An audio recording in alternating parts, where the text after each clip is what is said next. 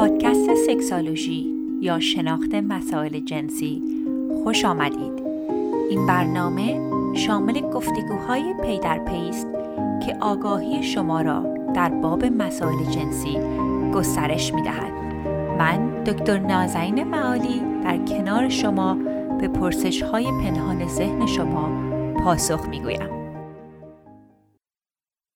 سلام و درود دارم خدمت هم میهنان عزیز. شما دوستان به اپیزود 62 سکسولوژی پادکست گوش می‌دید. من دکتر نازنین معالی میزبان شما دوستان هستم. این هفته مانند هفته های دیگه به سوالات شما دوستان پاسخ میدم. دوستی پرسیدن در مورد شیوه صحیح پیشنهاد به خانم ها برای دوستی و سپس مسائل جنسی. بانوی ارجمند دیگه با ما تماس گرفتن. ایشون فرمودن که به صورت اشتباه اسم دوست پسر قبلیشون در رابطه جنسی با دوستشون صحبت کردن و براشون مشکل دار شده و شخص دیگه هم خانم دیگه هم در مورد این مشکلی که الان دیگه به سکس تمایل ندارن و 48 سالشون هست صحبت کردن که پرسیده بودن آیا مربوط به یائسگی هست یا نه. قبل از اینکه بریم سراغ سوالات امروز یک درد و دلی با شما دوستان داشتم. همونطور که قبلا گفتم من صفحه سکسولوژی پادکست فارسی که تو اینستاگرام می‌تونید پیدا کنین رو به همراهی چندین از دوستان مخصوصا یک از دوستان که در ایران هستند و واقعا دارن خیلی زحمت می‌کشن این صفحه رو ما خیلی فعال کردیم. تقریبا 90 درصد سوالاتی که دوستان می‌پرسند رو ما به صورت پست جواب میدیم. متاسفانه تک به تک نمی‌تونیم جواب بدیم ولی خب سوالات رایج رو ما دائم داریم پست می‌ذاریم. برای مثال خیلی چندین پست در مورد HPV واکسن HPV داشتیم. راه های جلوگیری از بارداری همه سوالاتی که خیلی وقتا از دوستان از ما می‌کنن. و اتفاقی که افتاده بود این که یک مقداری دوستان سنتی تر و مذهبی خیلی عصبانی شده بودن و شروع کرده بودن حمله به صفحه فارسی من و می‌گفتن که نمی‌دونم شما فارسی زبان نیستید شما کی هستید؟ هدفتون چی هستش؟ و خلاصه خیلی حرفای سنگینی می‌زدن. دوستان من هیچ هدف خاصی از به غیر از افزایش اطلاعات جنسی برای دوستان ندارم و مسئله این هستش که خیلی دوست دارم که اطلاعاتی که خیلی در میان روانشناسان آمریکایی و انگلیسی زبان رایج هست رو در اختیار هموطنان بذارم. ولی اگر شما هم می‌خواهید که کمک بکنید در زمینه افزایش این اطلاعات خواهش می‌کنم که پادکست های ما رو حالا به دوستانتون یا به در سوشال میدیا شیر کنید اطلاع رسانی بکنید چون پیغام منفی که خیلی زیاد هستش. یعنی داستانی که دایرکت مسیج ما رو نگاه کنید اصلا ممکنه شوکه بشید که چقدر حرفهای رکیک و بعدی زده میشه. ولی خلاصه اینکه من می‌دونم خیلی از شما هم لطف کردین با من تماس گرفتید و گفتید که این مطالب براتون خیلی سودمنده و من هم دارم پر انرژین رو به خاطر حمایت شما دوستان ادامه میدم. چیز دیگه هم که می‌خواستم در موردش صحبت بکنم اینه که خیلی وقتها دوستان از فارسی من شکایت می‌کنن غلط های دیکته ای و چیز یکی شخصی می‌گفت مگه مجبور حرف بزنه انقدر توپق می‌زنه. این حرفاتون احتمالا درسته. ببینید من بیشتر از 25 ساله که خیلی فارسی مصرف نمی‌کنم. مخصوصا نوشتنم که غلط های دیکته ای که فراوان هست چون من اصلا نمی نویسم یعنی فرصتش نیست که به فارسی بنویسم. البته خیلی دارم روش کار می‌کنم. مطالبی رو که در صفحه اینستاگرام فارسی می‌بینید مثل قدیم ها لغتی ها بودن که سر دم دادگاه می نوشتن یکی بهشون می‌گفت انشا می‌کردن. من هر هفته یک عالمه فایل صوتی برای ادمین صفحه میفرستم که ایشون زحمت نوشتنش رو می‌کنن. چون اگر من بخوام بنویسم که خیلی ممکنه شرمنده شما بشم. خب ولی خیلی هم مشتاق هستم که هم فارسی رو بهتر کنم هم نوشتنم رو بهتر کنم. پس اگر شما پیشنهادی دارید همونطور که خیلی از دوستان به من دایرکت مسیج می‌زنن چیز رو بهتر می‌تونم بیان کنم. خیلی خوشحال میشم که از شما بشنوم که حتما به من بگید. خب بریم سراغ سوال اول.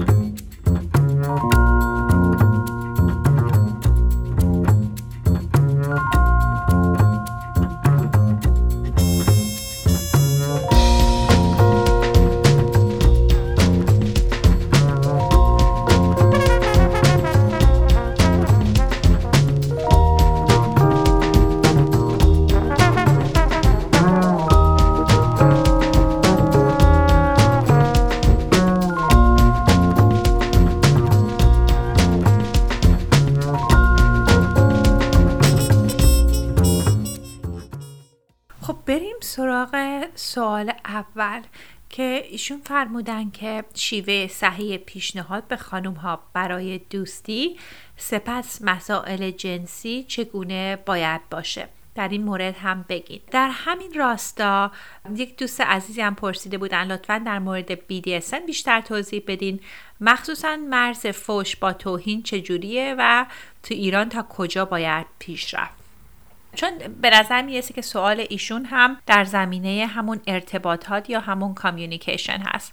خب قسمت اول قضیه که در این زمینه است که اصلا چگونه پیشنهاد صحیح به خانم برای دوستی بدیم خیلی مسئله ظریفی هستش و اولین چیزی که می‌خواستم در نظر داشته باشین دوستان که خانم ها مثل آقایون خیلی متفاوت هستند و چیزی که برای یک خانم کار کنه لزوما برای خانم دیگه کار نمی‌کنه.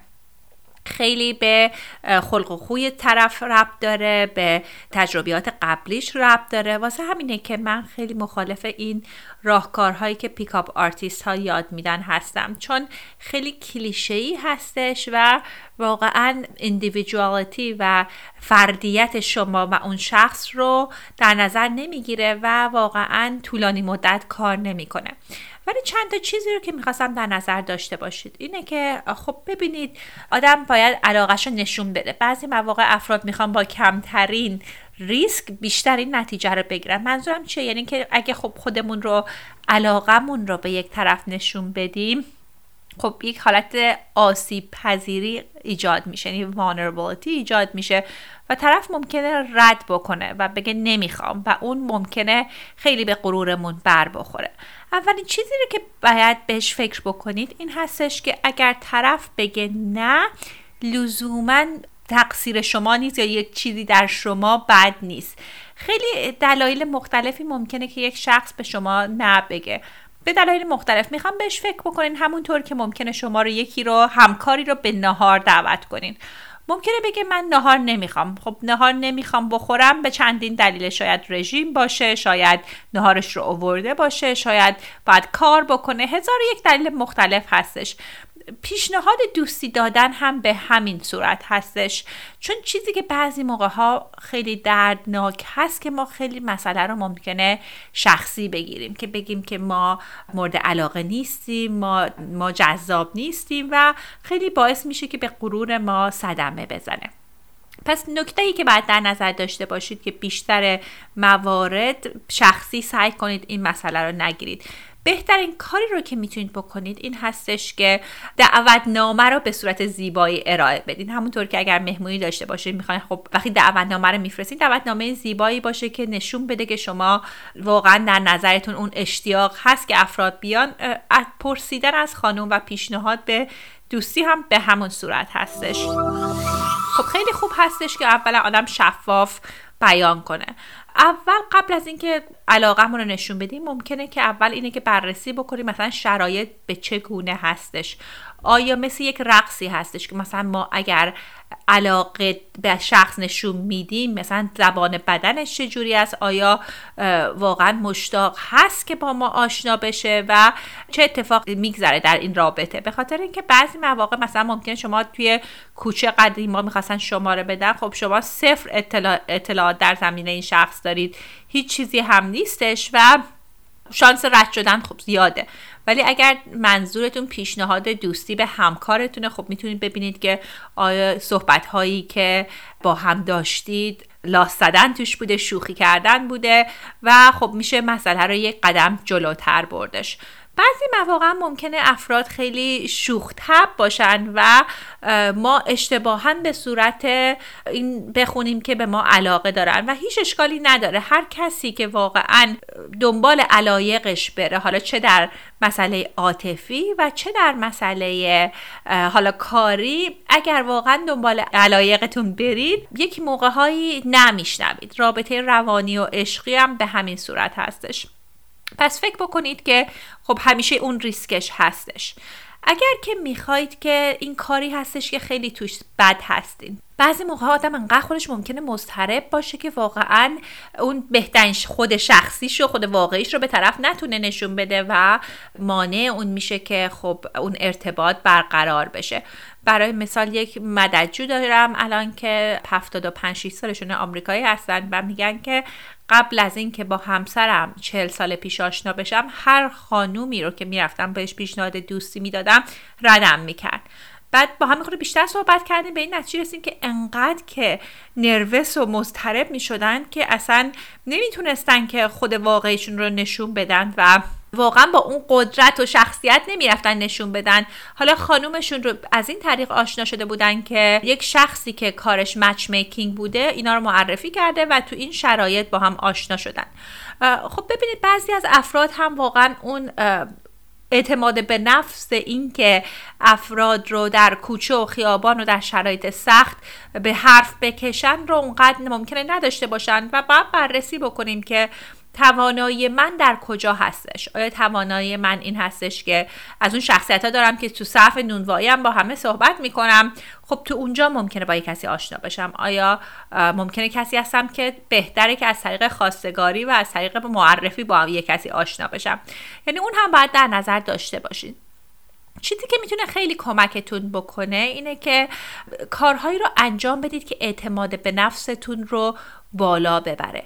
می‌دونم این مستقیم به سوال ایشون مربوط نیست ولی هر چقدر کارهایی رو انجام بدیم که اعتماد به نفسمون رو کم بکنه خب اون در ارتباطاتمون هم مشخص میشه. واسه همینه که من واقعا باور دارم که روانشناسی هم اینجوری نشون میده که اگر بریم به خودمون جمله های مثبت رو تکرار کنیم ممکنه نتیجه نگیریم. به خاطر اینکه درونمون می‌دونیم که اینا ما نیستیم. من با شخصیتم من باهوشم اینها خود واقعیمون نیست. فقط یک دروغ هایی که داره به خودمون میگیم. ولی مثلا اگر هر روز بریم ورزش خب کمک می‌کنه اعتماد به نفسمون بالا بره. اگر بدونیم که ما پای ما شخصی هستیم که پای حرفمون وای میسیم قول ما قوله اعتماد به نفسمون رو کمک می‌کنه. اگر اینکه کارهامون رو به بهترین نحو انجام بدیم اعتماد به نفسمون رو بهتر می‌کنه. یعنی بعد دنبال کارهایی باشید که اعتماد به نفستون رو بیشتر بکنه و اون اعتماد به نفس به طرف منتقل میشه. یعنی همون موقع که باشون صحبت می‌کنید. چون این مثل یک بانکی هست اندوخته است که بهش این چیزهای مثبت رو اضافه کردید خب می‌تونه شخص ببینه که خب این یک شخص قوی هستش و من می‌خوام با این شخص دوست باشم با این شخص می‌خوام آشنا باشم. اگر در آشنایی براتون سخت هستش صحبت کردن با جنس مخالف سخت هست پیشنهاد من اینه که تمرین بکنید. یعنی واقعا با دوستانتون با فامیلتون تمرین این صحبت ها رو تمرین بکنید. چون هر چقدر آدم در روابط اجتماعی صحبت کردن رو تمرین بکنه می‌تونه کمکش کنه که این توانمندی رو به دست بیاره. حالا برای مثال اومدیم با شخص آشنا شدیم و حالا چگونه باید در مورد مسائل جنسی صحبت کنیم؟ پیشنهاد من این هستش که با همراهتون حتما قبل از اینکه دفعه اول رابطه جنسی داشته باشید در مورد علایقشون در مورد تست های بیماری های آمیزشی جلوگیری از بارداری اینها صحبت بکنیم. چون خیلی مهم هست که در مورد این چیزها قبل از اینکه رابطه داشته باشیم صحبت کنیم چون کمک می‌کنه که آرامشی داشته باشیم. وقتی که اگر تصمیم بگیریم این رفتارها رو انجام بدیم. می‌تونید سوالها رو به صورت سوالهای میگن اوپن اند یعنی سوالهایی که به صورت بازتر هست بپرسید مثلا بپرسید عزیزم نظر تو در مورد رابطه جنسی در, در رابطه عاطفی چی هستش؟ یا تو دوست داری که وقتی که یک شخص عشق بازی بکنه به کدوم قسمت های بدن دست بزنه. یا اصلا اگر که از اون خجالت ها هم دارید ما یک سوالی سوال هایی حالا خدمتتون عرض می‌کنم که می‌تونید از همراهتون بپرسید که می‌تونه سر صحبت رو باز بکنه. اولین سوالش این هستش که بپرسید که عزیزم تو تا حالا تست بیماری های آمیزشی دادی؟ یا می‌تونید بگید که من تست بیماری آمیزشی دادم و تستم تستم منفی هستش و با تمام کسانی که تو رابطه هستم یا هر وقت با هر کی بخوام تو رابطه باشم برام خیلی مهمه که با هم بریم این تست های آمیزشی رو انجام بدیم. مسئله بعدی مسئله جلوگیری از بارداری هستش. بپرسید که چه روش هایی رو تو میپسندی برای جلوگیری از بارداری؟ یا اصلا می‌تونید وقتی که دارید این بگید من یک پادکستی رو گوش کردم چون معمولا بگید پادکستی رو گوش کردم فیلمی رو دیدم صحبتی رو گوش کردم راحت تره که خودتون رو در رو در مورد سوال کنید. و بگید نظرشون در مورد این بوده که هر شخصی قبل از رابطه جنسی باید در مورد بیماری آمیزشی صحبت بکنه جلوگیری از بیماری آمیزشی و بارداری. نظر تو چی هستش؟ که اصلا ببینید مزه دهن طرف به چه صورتی هستش. اگر دیدید که حالا بحث و صحبت خوب پیش رفت باید در نظر داشته باشید که یک صحبت هایی هست که خارج از اتاق خواب زد زده بشه و این صحبت هایی که برای داخل اتاق خواب هستش. صحبت های خارج از اتاق خواب سلیقه های جنسی ما هستش. یعنی چه چیزهایی رو دوست داریم و چه چیزهایی ما رو برمیانگیزه. ببینید دوستم شاید حالا جلسه اول تمام کینک و فتیشمون و تمام این چیزها رو راحت نباشیم هنوز صحبت بکنیم. ولی اگر رفتاری رو که می‌خوایم مثلا پنج دفعه اول انجام بدیم حتما قبلش باید در موردش صحبت کنیم. برای مثال اگر از ابزارهای یا اسباب بازی های جنسی می‌خواین استفاده کنین خب مهمه که قبلش در موردش صحبت کنیم برای مثال بگین که یک چیزی که من خیلی کمک می‌کنه وقتی که خودم یا همراه هم به کلیتوریس دست می‌زنه یا ابزار جنسی روش می‌ذاریم. من تا حالا به غیر از اون ارگاز رو نداشتم. یا برخلاف اون این هستش که شما مثلا وسط رابطه جنسی اون ابزار جنسی رو درارید و ممکنه که خب همراهتون یه خورده سورپرایز بشه. مسئله بعدی که می‌خواین خارج از اتاق خواب در مورد صحبت کنید حل مشکلات جنسی هستش. برای مثال اگر دقت کردید که همراهتون حالا یک کارایی رو خیلی خوب انجام نمیده یا یک کارایی رو بیشتر دوست دارین انجام بده که خیلی حالا مسائل حساس تری هست بهتره که خارج از اتاق خواب در موردش صحبت کنیم در مورد چیزهایی که دوست داریم و دوست نداریم بهتر خارج از اتاق خواب صحبت کنیم. برای مثال یکی بگه که من مدل این مدل position جنسی رو دوست ندارم. یا اینکه اصلا کلا اگه می‌خواین صحبتی در مورد کیفیت رابطه جنسی یا کمیتش بکنین اینها صحبت های خارج از اتاق خواب هست. من به هر همه زوجینی که با من کار می‌کنم پیشنهاد می‌کنم که یک برنامه مرتبی داشته باشین. یک بار در ماه که در مورد سلامت رابطه جنسیتون صحبت بکنید خارج از اتاق. خواب برای مثال می‌تونه بدین صورت باشه که مثلا بگین که جمعه اول هر ماه موقع صبحانه ما صحبتمون بحث بحث های جنسی است. حالا ما یک سری سوال های متعددی داریم در ما حالا می‌تونید اون سوال ها رو دانلود کنید و حالا با همراهتون در موردش صحبت بکنید. چیزی رو که بعد در نظر بگیرید این هستش که اگر همراهتون بهتون میگه همچین چیزی رو دوست دارم مؤاخذش نکنید. دنبال سوال چرا نباشید. مثلا اگر بگم من فود فتیش دوست دارم چرا اینو دوست داری؟ خب شخص حالت دفاعی به خودش می‌گیره. و اینم بگم که اغلب افراد نمی‌دونن رفتارهای جنسی ما خیلی پیچیده هستش. و اگر بگن چرا مسئلهش این هستش که فکر می‌کنن که شما دارین قضاوت می‌کنه و وقتی شخصی احساس بشه که قضاوت دارن میکننش خب اونقدر ممکنه که آمادگی رابطه خوب جنسی رو دیگه نداشته باشه. یه چیز دیگه ای که اصلا هیچ وقت ازش استفاده نکنید این مسئله ای که بگید به صورت مطلق. که تو همیشه این کار رو می‌کنی یا هیچ وقت این کار رو نمی‌کنی. یعنی اگر می‌خواهیم که یک feedback ی بدیم مهم این هستش که خیلی specific یعنی خاص و به اون همون مشکلی که هست یا همون چیزی رو که می‌خوایم در موردش صحبت بکنیم. این سوالاتی رو که می‌تونید در برنامه ماهیانتون بذارین این هستش که بپرسید که عزیزم چه فعالیت هایی برای آمادگی در رفتار جنسی تو نیاز داری یا به تو هیجان بیشتری رو میده؟ مخصوصا برای خانم ها خیلی محیطشون مهم هست. بعضی از خانم ها دوست دارن شمع روشن کنین قبلش همه حمام برن یا ملافه رو عوض کنن یا موزیک بذارن یا حالا تمرین های تنفسی باشه. می‌تونید بپرسین از همراهتون اینکه چه position های دوست داری امتحان کنید یا اصلا آنلاین با هم نگاه کنید که position های مختلف چی هستش و کدوم ها رو شما می‌خواین که این ماه امتحان بکنید. یا یه سوال دیگه می‌تونین باشه که, که در کجا دوست دارید رابطه جنسی داشته باشید. حالا جاهای می‌تونه هواپیما استخ دریا ویلا پارک جای خارج از اتاق خواب باشه یا آشپزخونه. و همینطور می‌تونید صحبت های خیلی فانی رو در مورد صحبت بکنید و در میانش هم اگر پیشنهادی هست یا چیزی هست که می‌خواین صحبت بکنید می‌تونید یه قسمتی از اون صحبت هم این باشه که می‌تونید بگید در ماه گذشته چه کارهایی رو من لذت بردم چه کارهایی رو دوست دارم این ماه بیشتر انجام بدیم و چه کارهایی رو خیلی دوست ندارم. و هر وقت این صحبت ها رو می‌خوایم بکنین فوکس رو این باشه که رو خودتون تمرکز کنین. شروع نکنید بگین تو وقتی این کار رو می‌کنی این من این احساس رو می‌کنم. کلا فوکس باشه من این رو دوست دارم یا ندارم که همراهمون به صورت بازتر بتونه ما رو بشنوه. این صحبتی هم که دارم در مورد خانوم ها هستش.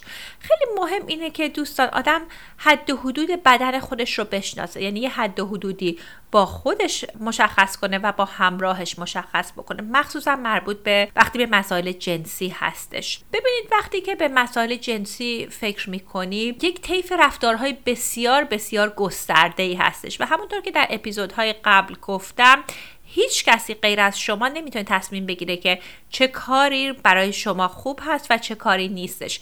و هر چقدر اون حد و حدودها رو برای خودتون شفافتر مشخص بکنید و اونها رو با همراهتون شفافتر در مورد صحبت بکنید تجربه بهتری خواهید داشت. به خاطر اینکه خیلی نگرانی که خانم ها دارن مسئله امنیت جسمیش و جنسیشون هستش. برای مثال شاید به هر دلیلی شما دخول واژنی نخواهید ولی وقتی که رابطه حالا عشق بازی دارین انجام میدین با همراهتون اگر همه فکرتون این باشه که اگر دخول انجام بده چی میشه خب اون لذت رو دیگه نمی‌برید. با خودتون بررسی بکنید که ببینید که چه کارهایی رو من کاملا راحت هستم چه کارهایی رو با یک شرایطی باهاش اوکی هستم و یک چه کارهایی هست که اصلا نمی‌خوام انجام بدم.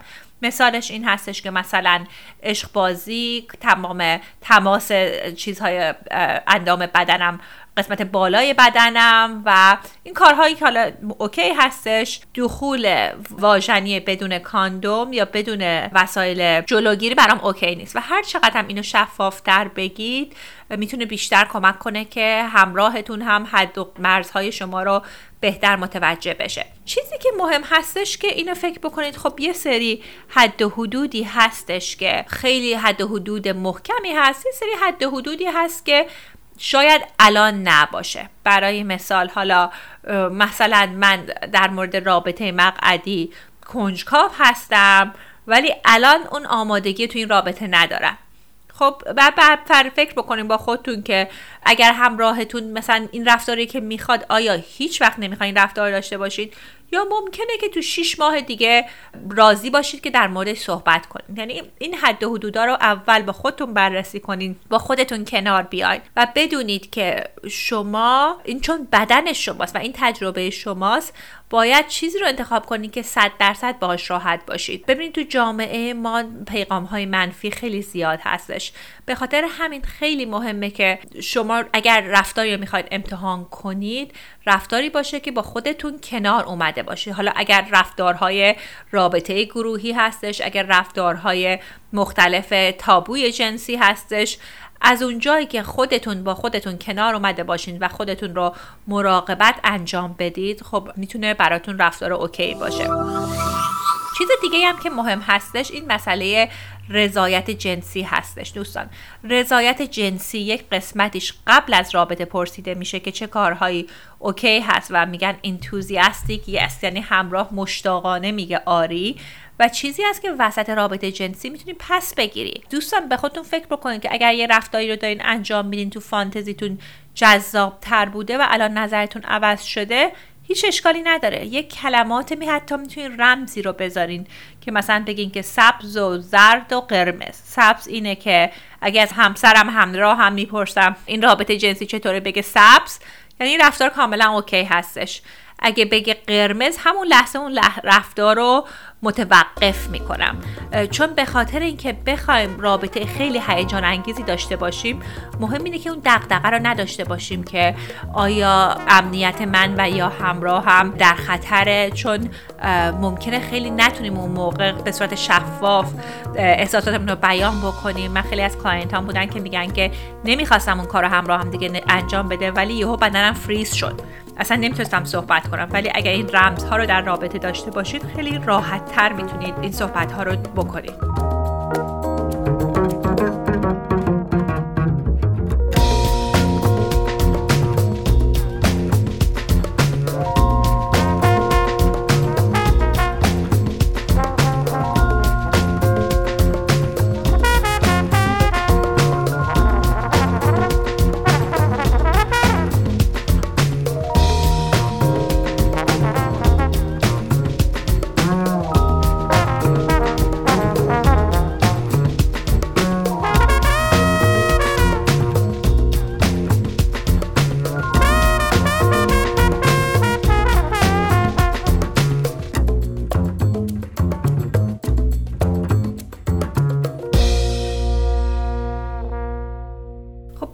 قسمت دوم این ارتباطات و سوال یک شنونده دیگری رو در مورد صحبت کنیم. ایشون فرمودن لطفا در مورد BDSM بیشتر توضیح بدین. مخصوصا مرز فوش یا توهین چطوره و تا ایران تا کجا باید پیش رفت؟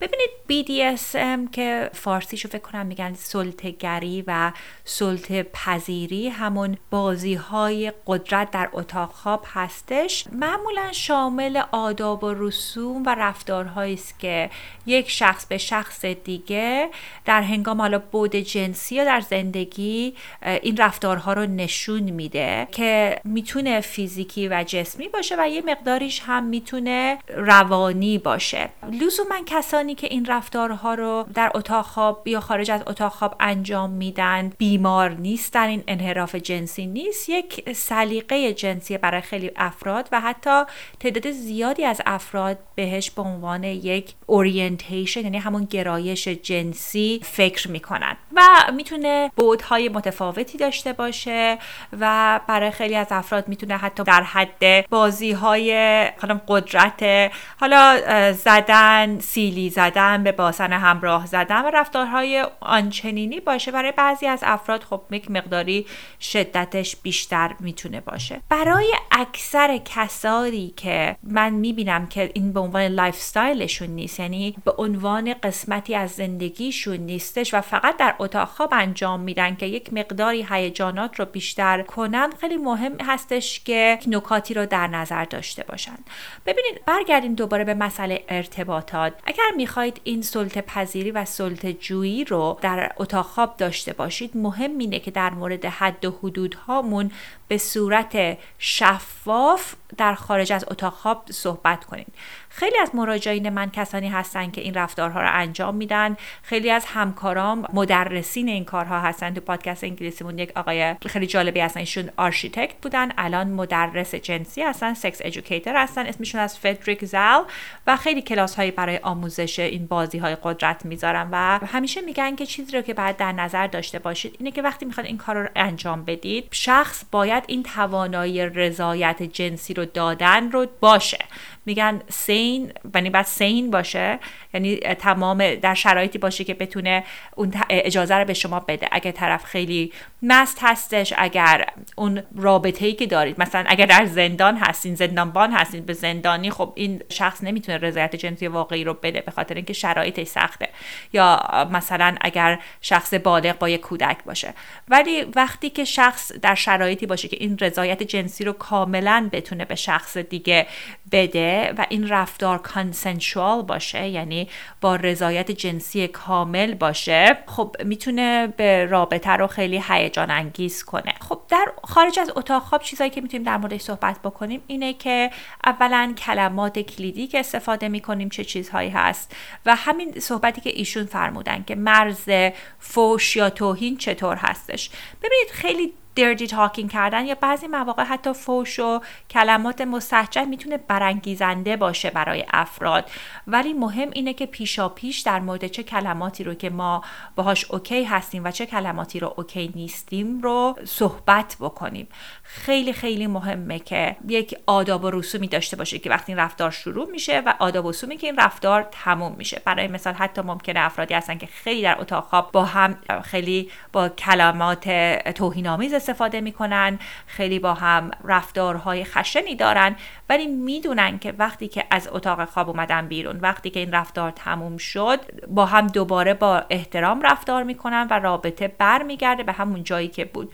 چون اگر بدونیم که همراهمون این فرهنگ و این آگاهی و این مچوریتی رو نداره که این رفتارها رو فقط در اتاق خواب انجام بده خب می‌تونه که نشون بده که خب این شخص این آمادگی انجام این رفتارها رو نداره. بعدم دوستان ببینید ویژگی های یک دام خوب یعنی اون سلطگر خوب فقط به بی احترامی نیست بیشتر اون قوت شخصیت هستش اون کنترلی که روی شخصیت خودتون دارید و اینکه چگونه اون با قوت و اعتماد به نفس رفتار می‌کنید. ببینید خیلی مهم هستش که اگر تا حالا این رفتار رو انجام ندادید از رفتارهای ساده تر شروع بکنید. یعنی مثلا حالا از بدترین کلمه کلمه فوش و ناسزا شروع نکنید و ببینید که به کجا می‌رسه. ببینید انتظارات خودتون رو باید به درستی بیان کنید. اگر خب حالا این رفتارها رو شروع کردید اشتباهی اتفاق افتاد اشتباه خودتون رو بپذین و عذرخواهی کنید. و بعدش هم حالا اگر که یک صحبتی رو کردید که همراهتون نپسندید بعدش می‌تونید از اون به همراهتون این قول رو بدید که این رفتار اتفاق نمیافته. فکر نکنیدم که همه چیز رو می‌دونید. خیلی از کسانی هستن که سلطهگری رو خیلی سالهای زیادی انجام دادن ولی هر شخص فرق داره و مهم اینه که ارتباطات خیلی قوی رو با افراد برقرار کنیم و مهمتر اینه که مرزهای خودمون رو بشناسیم. و وقتی که این اگر شما کسی هستید که سلطگر هستید خیلی مهمه که جوری که در قبل و بعد از رابطه با همراهتون برخورد می‌کنید نشون بدید که شما برای ایشون ارزش قائل هستید. و یه چیز دیگه هم بگم بعد از اینکه رفتارهای BDSM رو انجام دادید اون همراهتون رو رها نکنید. باید بعدش بهش میگن یک سری رفتارهای افترکر هست که کمک کنه که شخص احساس بدی به رابطه و خودش بهش به دست نیاره. باز هم میگم لازم نیستش که هر کسی این رفتارها رو انجام بده. ولی اگر در موردش کنجکاو هستید با این چهارچوب هایی که صحبت کردم می‌تونید این رفتارها رو با همراهتون محک بزنید و ببینید که آیا چیزی هست که می‌خواید ادامه بدید یا نه. خب بریم سراغ سوال بعدی. بانوی ارجمندی تماس گرفتن فرمودن 48 ساله هستم و چند سالی که هیچ تمایلی به انجام سکس ندارم. آیا مربوط به نزدیک شدن سن یائسگی هستش؟ ببینید شاید مربوط باشه یک مقداری در مورد یائسگی می‌خواستم صحبت بکنم. این هستش که اولا یائسگی وقتی هست که خانم ها دیگه پریودشون رو از دست میدن به خاطر اینکه دیگه سن باروریشون و بارداریشون به پایان می‌رسه. و این هم بهتون دوستان یادآور بشم که اصلا دلیل این نیست که شما هویت جنسیتون رو از دست میدین از زن بودن. و میفتید یا رابطه جنسی خوبی نمی‌تونید داشته باشید. فقط بدین معنی هست که حالا اگر بخواید به صورت طبیعی بچه دار بشید دیگه بدنتون اون قابلیت رو نداره. خب میانگین سنی که افراد این یائسگی رو تجربه می‌کنن 51 سال هست بر طبق تحقیقات و زمانش بین 48 سالگی تا 54 سالگی برای خانم ها اتفاق میفته تعریفش هم این هستش که اگر شما دوازده ماه پریودتون رو کاملا از دست دادید. اثری که می‌تونه باعث بشه که شخص دیگه میل جنسیش کم بشه کم شدن هورمون استروژن هستش. خب وقتی که ما پریود نشیم و اون تخمک ها در ما آزاد نشه خب ممکنه که میل جنسیمون کم بشه. تحقیقات نشون داده که به صورت 50 درصد خانم ها در دوران منوپاز این میل جنسیشون کم میشه. نشانه های دیگه هم این هستش که ممکنه که دیواره واژنتون نازک بشه درد هنگام رابطه جنسی داشته باشید خواب براتون مسئله باشه بیخوابی داشته باشید یا مشکلی برای تمرکز براتون ایجاد بشه یا مودتون تحت تاثیر قرار بگیره. ببینید یک دورانی هم هست که میگن پریمنوپازال یعنی می‌تونه بین چند ماه تا چند سال برای کسانی باشن قبل از اینکه به یائسگی برسن و اون به خاطر تغییراتی که در سطح هورمون استروژن هستش شخص ممکنه که میل جنسیش رو کمتر بشه یا از دست بده. دوستان خیلی هم نشانه های دیگه ای هست که می‌تونه باعث بشه که ما میل جنسیمون کمتر بشه. برای مثال خیلی افراد افسردگی و استراب رو تجربه می‌کنن. حالا به خاطر کاهش اون هورمون استروژن یا به خاطر اینکه از جامعه متاسفانه این پیغام رو گرفتن که خانومی که دیگه منوپاز شده دیگه زنانگیش تموم شده رابطه جنسیش تموم شده. من تعداد خیلی زیادی از مراجعینم هستن که به من میگن که دوران بعد از منوپاز بهترین دوران زندگی جنسیشون هستش به دلایل مختلفی. ببینید سالهای قبلش تمام توجهشون فرزند پروری بوده ساختن کارشون بوده هویت اجتماعیشون بوده ولی الان وقتی هست که می‌تونن به خودشون توجه کنن. دیگه نباید نگران حامله شدن باشن و نگران فرزند پروری به اون صورت باشن و هر چقدر که ما به خودمون بیشتر برسیم به روح و روانمون برسیم زندگی سالمتری داشته باشیم خب می‌تونیم میل جنسی بیشتری رو تجربه کنیم چون میل جنسی و شوق جنسی تا یک حدی مربوط به حال روحیمون هم هستش. اولا که حتما با پزشکتون صحبت بکنید. اگر نشانه های فیزیکی رو می‌بینید. برای مثال اگر رابطه جنسی دردناک هستش یا اگر که می‌بینید که هات فلش دارید یعنی همون گور گرفتن رو تجربه می‌کنید حتما با پزشکتون صحبت بکنید که می‌تونه کمکتون بکنه.